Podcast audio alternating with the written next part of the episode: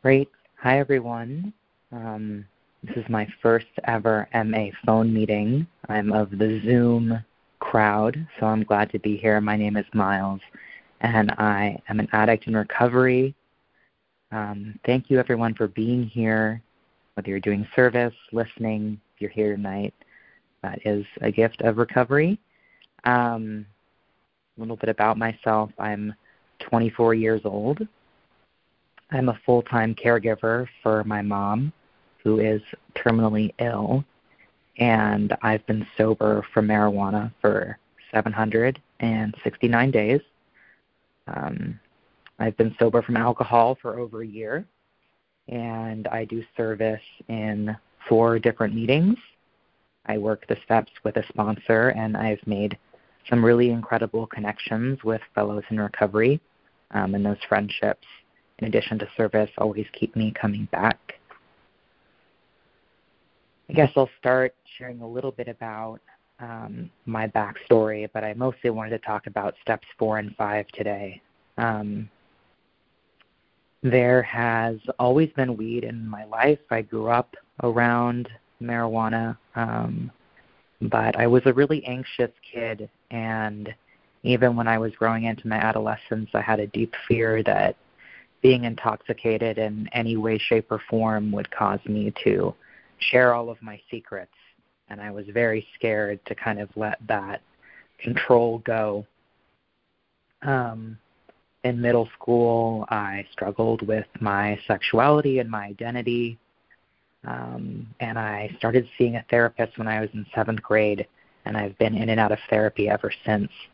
So I'm pretty comfortable talking about myself um, from a young age. I was kind of learning how to analyze myself and other people, which served me in some ways, but in other ways made me a bit of a people pleaser and a perfectionist. Um, I diagnosed with anxiety when I was young, and the level of awareness I had of myself and other people um, sometimes was a bit of a detriment as well as an asset. And it followed me throughout my teens um, and even into my 12 step work when I eventually got sober. Um, I smoked for the first time when I was a junior in high school with some friends, and I realized then that it would not cause me to share all of my deepest secrets, and that actually letting go of that control um, that I really valued growing up felt great. And I smoked off and on. I think I started smoking daily in my sophomore year of college. I went to a really small liberal arts school in New York. It was pretty insulated and relatively isolated. It was outside of the city. And I struggled my first year, but I started really opening up to people when I would smoke with them my sophomore year and I was in a long distance relationship with someone who was also a stoner, and my closest friends were stoners. And after being lonely for a lot of my first year, I found myself becoming really outgoing and um, started to think that I was funny and interesting when I was high. Um, and I was attracted to that, and I was attracted to people who I felt would bring that out in me. Um, and I continued smoking daily my sophomore and junior year. But the pandemic hit the beginning of my junior year, and things kind of got turned on their head. So I had to leave my close stoner friends in New York. Um, I'm from Portland, Oregon, so I flew back here. I finished school on Zoom that year, and that summer I turned 21. And that was a game changer because I'm in a legal state and before that point, I had been self consciously asking siblings or my dad to buy weed from the dispensary for me. But now that I was 21, I could kind of buy more than I ever would feel comfortable asking anyone else to buy for me. I could do it secretly. I was a pretty solitary stoner at that point, especially during the pandemic. I didn't get to have that social experience as someone who was buying their own legal weed. And I just went off the deep end in terms of how often I was using. I would smoke while I was doing schoolwork. Um, and I felt like I had it under control for a couple of months. I was living in a studio apartment with a close friend, and the studio apartment was on my parents' property, but it was separate from their home. She wasn't much of a stoner, but I was always trying to encourage her to smoke. We were both trying to complete college online on Zoom. We were both seniors, and it was the year of the 2020 election. We were very isolated, very um, COVID cautious, and around October of that year, someone that I was involved with romantically um, went to rehab and started having a really difficult time. And I also started having a really difficult time. I became really sick and kind of confused, and my roommate at the time did her best to take care of me, but I um, I was really nauseous. I was having early signs of CHS, which is cannabinoid hyperemesis syndrome, um, which is basically where your body, when it ingests THC, rejects it. And some people can get really bad cases of it. I think I was just at the beginning of it. And I could not stop throwing up. I was really exhausted. I stopped going to my classes online. And after a while, around Thanksgiving of 2020, this friend who was living with me said, I can't do this anymore. And she moved out. And being alone in the space for the first time with all of my weed in a really dark place, literally and emotionally, um, I had kind of my first manic psychotic break. And in retrospect, I know that it was an addiction, addiction-induced um, psychosis. I'd never had any kind of mania or break from reality, even though I'd struggled with my mental health for a long time. And I struggled quite a bit during those first few weeks, and it just got really bad really fast. I was hallucinating, I was delusional, um, and after about five weeks, I finally agreed to go to a psychiatric hospital and get help. My family was super relieved, but I was really resentful that that's where I had to go, and I was not convinced that anyone could help me. I got out in January of 2021. I was still using. The first thing I did when I got home from the hospital was smoke, and it brought my symptoms raging back just as strong as ever. And my mom, who I'm very close to, was diagnosed with stage four metastatic breast cancer two months later. And I had to take a medical leave from school because I was on all these medications and I was still smoking, which you're not supposed to do. Um, and I kept smoking probably for another five, six months after my mom was diagnosed. I was really miserable. And the final straw for me was I ended up going back to New York to finish college. I had one semester left. And I got high with an old friend, and we had gone out to a bar in Manhattan. And I started to hallucinate in bar. And I got really scared, and I told my friends we had to leave. I had a friend at the time who was in MA, but I'd never really taken their involvement in the program seriously. I knew it existed, and I decided to go to a meeting. And at that meeting, the lead share um, told us about her experience with a marijuana-induced psychosis, and I did not know that existed. But I said, that is me. That's what happened to me, and it's going to happen again if I keep smoking. It was very clear to me, and since that meeting, I have not smoked. Uh, that was November 6th of 2021. So it's been a little over two years for me. Um, and I think to some degree I worked step one when I agreed to go to the psychiatric hospital. Um, in some way, I think I was really ready to admit powerlessness. It took a lot for me to admit that I needed help at that time in my life, and by the time that I knew the program was there and the steps were there, I, I moved on to step two pretty quickly. It became really apparent to me um, that I needed to admit powerlessness and that I was powerless over marijuana. So I found a sponsor and I started working the steps a couple of months into the program. Steps four and five are the ones that really hooked me. Um, and they were, I completed my step five in August of this past summer. I'm working step six right now. And just as a refresher, um, step four is made a searching and fearless moral inventory of ourselves. And step five is admitted to God, to ourselves, and to another human being the exact nature of our wrongs. In step four, I wrote down my resentments, my fears, and my sexual history, and how each of these instances affected me and what part I played in all of them. Step four was vital to my recovery. It is every single day. And starting that step, I knew that if I spared any details of my past, if I omitted any shameful memory, um, those really deep resentments I had against myself, which is the feeling of, you know, I can't believe I did that. What I've done is unforgivable. This thing I did makes me unlovable. Um, that kind of fearful shame. If I wasn't willing to write those things down in my inventory, that kind of shame, the sickness of that shame, I knew would lead to relapse eventually because it would isolate me. It would make me feel alone. It would make me feel different. And those are the feelings that would lead me to smoke. Um, so I knew that, but it took me about nine months to finish step four. Felt like a very long time while I was doing it, and um, I was always looking for advice. I talked about step four constantly at meetings. I met with my sponsor weekly through all of this. I had phone calls with fellows. Um, I read the literature again and again from the 12 and 12, from Life with Hope.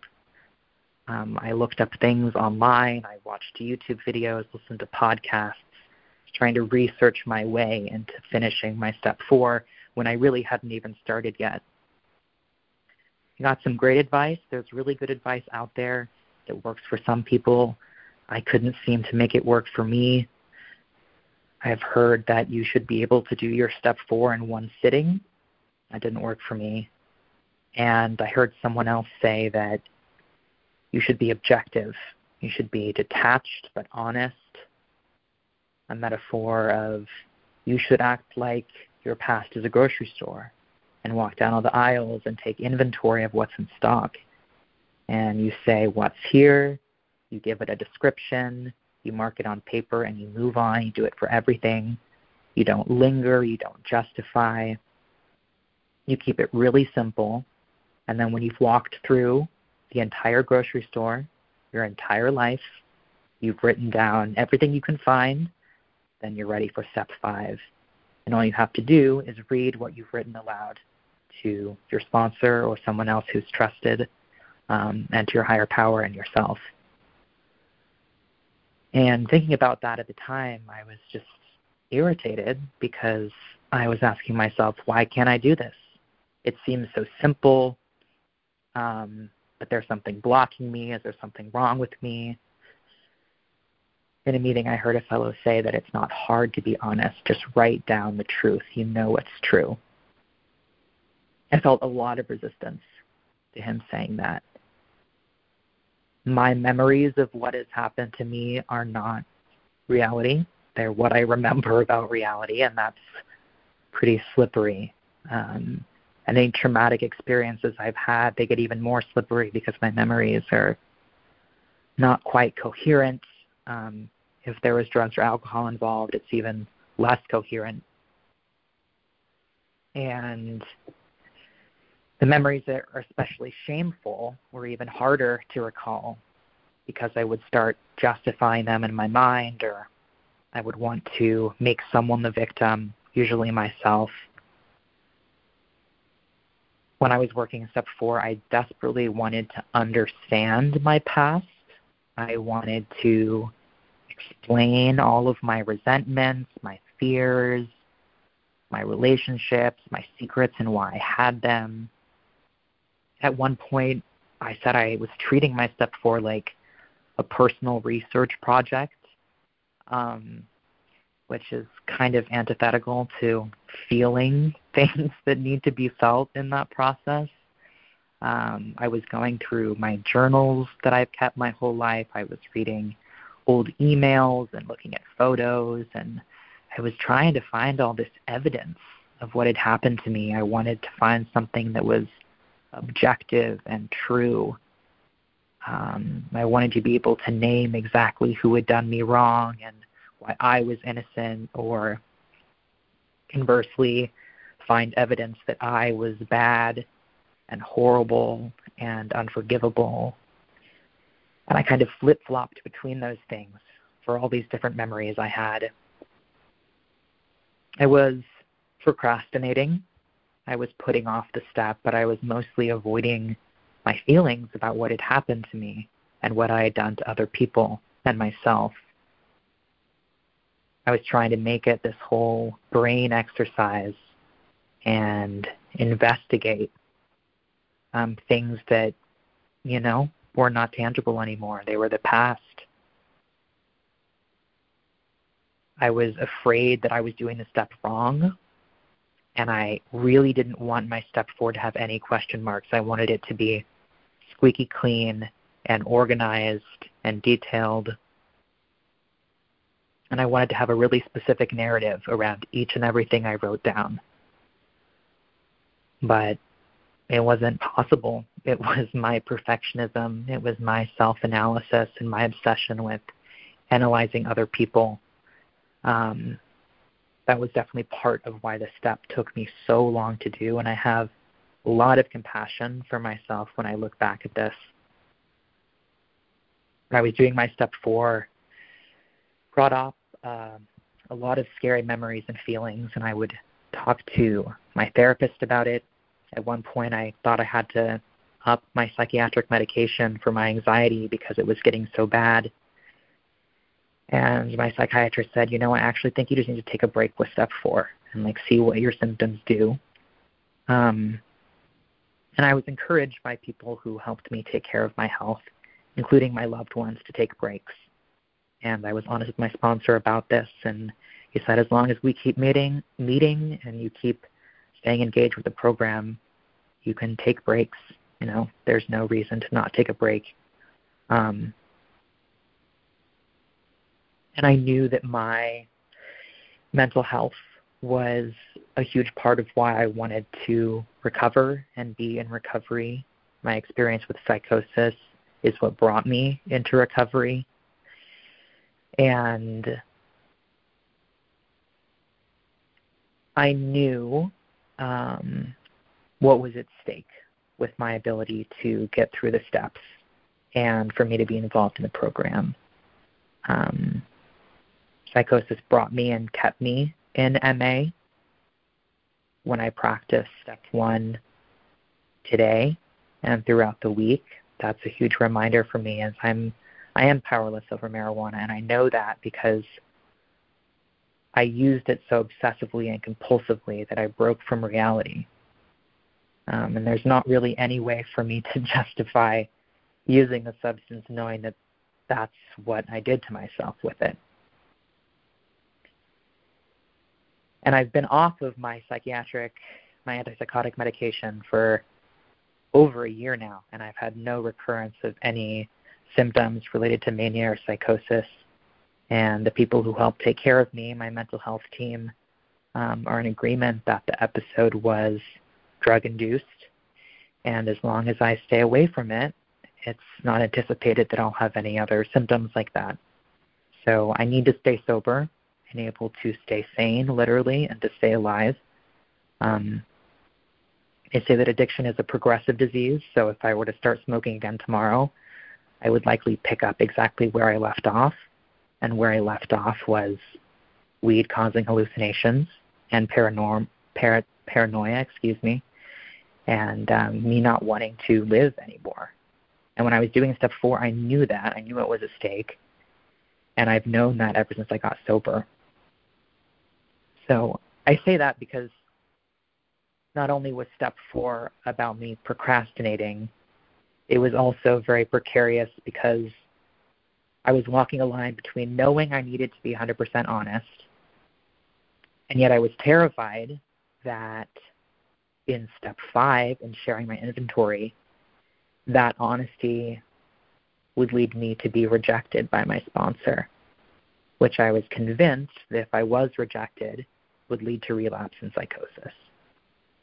And at the same time, I worried that if I truly admitted and I was thoroughly honest, if I wrote down my deepest shames, that I wouldn't be able to accept myself, I wouldn't be able to finish the step, that I would give up and I would relapse and break from reality.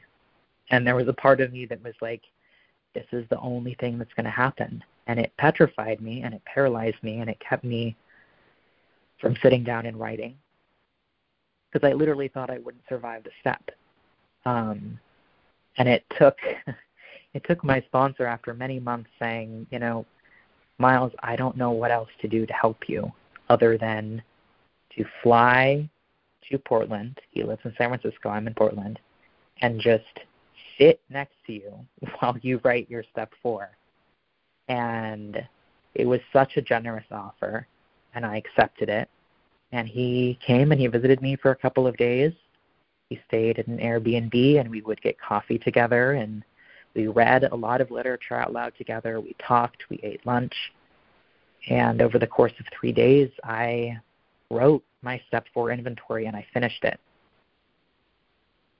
And what I really needed was that support, but I also think I needed all of those months of struggling and resisting and then doing a little bit and then backing off. And when I was finally done with my step four the day before he left to go back to California, I was saying, Well, I'm done with step four, but I'm really scared to do step five. um, I was really, really scared. I was scared of being judged.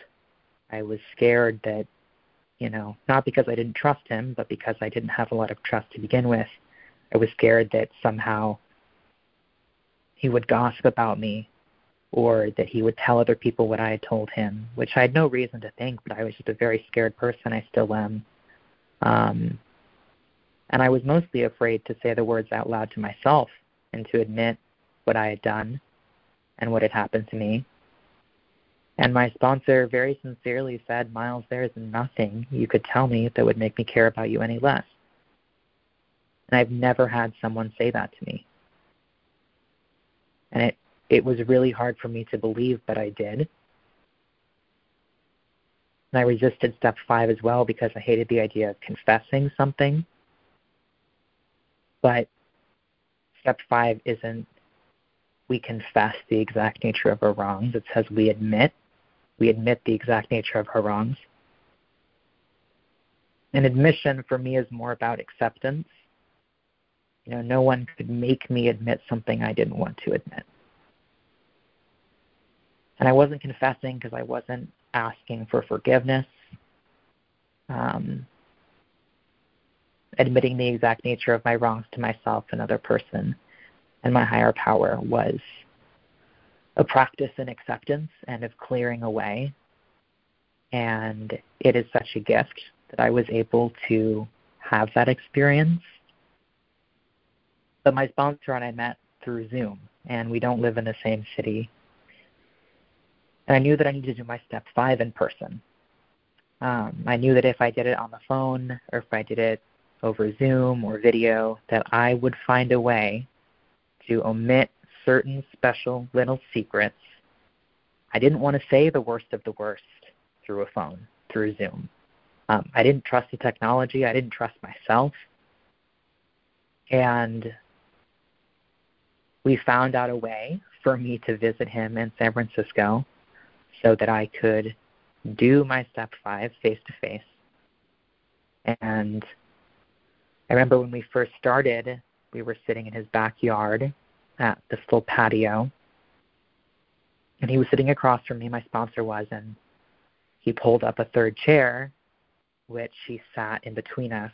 And he told me, as you do your step five, this chair is for your higher power. God, as you understand, God is here, is present, and they have a seat at the table. And everything you tell me, you're also telling your higher power. And you're also telling yourself. Um, and we sat and took that in, and I tried to kind of have a, have a visual of what that meant. And he reminded me, you know, that there was nothing I could tell him that he wouldn't be able to hold. And there was surely nothing that I could say my higher power couldn't hold. Um, for me, God, as I understand God, you know, they don't have this kind of human nervous system um, that's overactive or that resists or clings. And I don't feel like my higher power has any kind of judgment for what I had to share in my fifth step. Um, and I was telling my sponsor about it that, you know, I think my higher power already knew everything on my step four and beyond, and they still loved me and they still listened.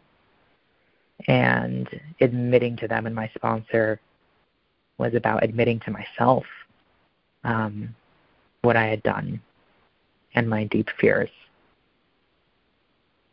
And it was about coming into truth for probably the first time in my life. There were things I shared that I said I would never, ever share.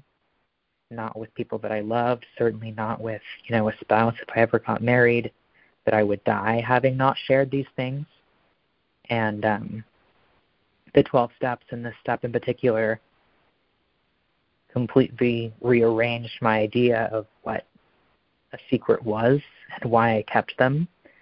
And that kind of unburdening is something I'm so grateful for. It's one of the pieces of 12 step that I think about every day and that on a daily basis the lack of shame that I feel in my life is really surprising. It's a kind of freedom that I didn't think I'd ever have. Um, and to be able to let go of the things that I shared in my fifth step is it, it greatly improves my quality of life to this day. Um, and reading my step four out loud in San Francisco my sponsor was kind, my sponsor was present, I was kind and present, and I also had this image of God as I understand God listening with kind of a gentle smile and just saying, I know that must be so painful, and thank you for telling me, and you don't have to be alone.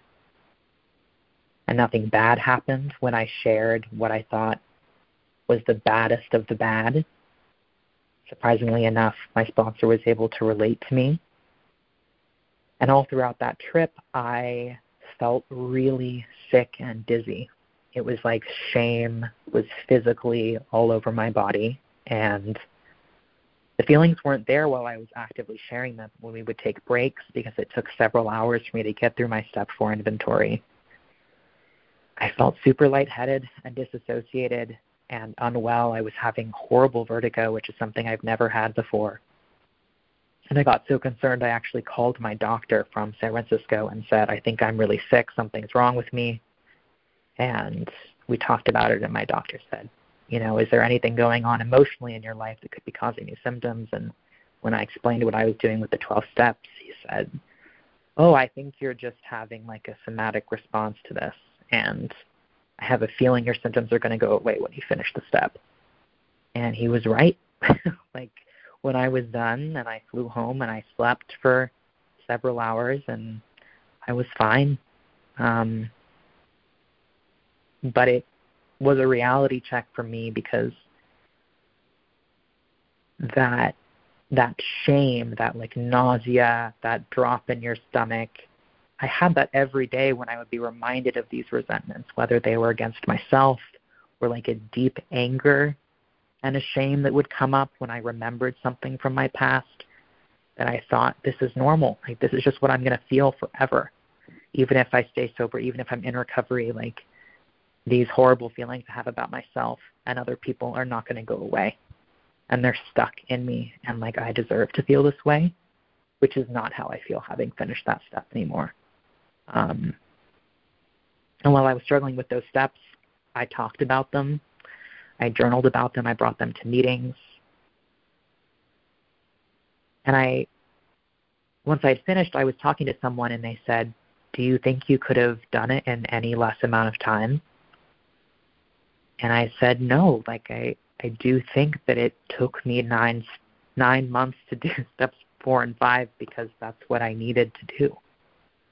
Um, like I needed to go through all of that resistance and that stopping and starting and that stopping and starting again. Um, when I wasn't writing my step four, I was thinking about it. I was dreaming about it. I was talking about it. Um, all the procrastinating and the journaling, all of it. That was me working on my step four. Um, at some points, my sponsor would very kindly and calmly ask me if I actually wanted to do the steps because I was so resistant to writing my inventory. And when I said, yes, I do want to do the steps, he would just trust me and he'd say, okay, keep going. We'll keep meeting weekly and we'll keep talking about it and we'll keep working on it. And he was really patient. And I was really patient, and my fellows were really patient every time I would talk to them about my step four again. And I started calling them my step four blues because it was just a almost a year of the step four blues um, that I I got through, and now I'm about to finish my step six. Clearly, being honest with myself on step four was not easy for me. I had a lot of resistance, a lot of contraction, like this very tight feeling where part of me just kept saying, No, no, no, I don't want to do this. I don't want to write these shameful words down you know, I feel like I'm going to die if I do this. This is impossible. I had to feel that. And I have now identified perfectionism as one of my character defects in step six. And oh, that character defect was right there holding my hand through all of step four. And the steps are in order for a reason and like I wouldn't be able to name perfectionism as one of my biggest shortcomings had it not been so present with me in um, in my step four. And I'm ready to keep moving with the steps, and I'm also so grateful that I took the time I needed and that I had people in community and people who cared about me who let me take that time. And I think that if I had tried to force myself, or, or if anyone else had tried to force me to hurry up or finish or do it differently, I either would have given up or gotten angry or finished it without being thorough and then would have had to go back eventually and have that experience of resistance and shame. And um that's just part of my character. It's part of my character flaws but it's also you know, being thorough and detail oriented and um, those things are assets and I'm learning more about that part of myself myself in step six. Um, and I so appreciate opportunities like this to share at a meeting. Um, it allows me to think back on my recovery and it brings me forward in my recovery. There and everyone who's who's here tonight, like I'm really grateful for it. Um, I think that's all I have to say, but thank you for listening, and I, yeah, I think that's it for me. So I'll mute now, and um, hope your recovery is long and that you have another day where you get to enjoy it. Um, welcome to any newcomers. We're glad you're here. Okay. Bye.